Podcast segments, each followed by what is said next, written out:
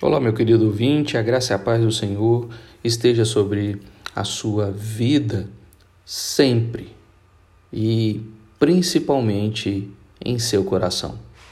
A palavra de Deus sempre está preocupada com o nosso coração. Nosso coração é a sede das nossas emoções, é o centro de quem somos, é a fonte da vida.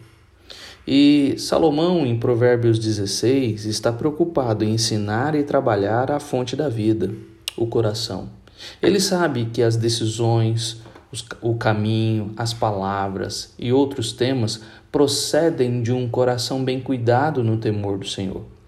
E diferente dos outros capítulos, ah, os capítulos anteriores que contrastam a vida do justo e do insensato, agora neste capítulo 16 encontramos as melhores práticas.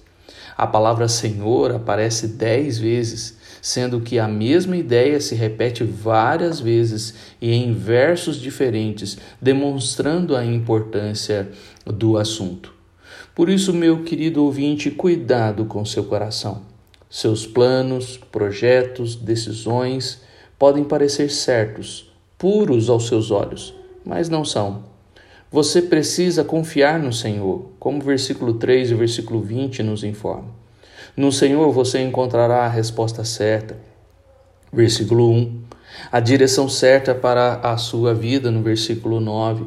Algumas vezes encontramos encontramos pessoas dizendo: Meu coração me diz para fazer isso ou aquilo. Cuidado com o seu coração ainda dizendo: Talvez ele esteja errado.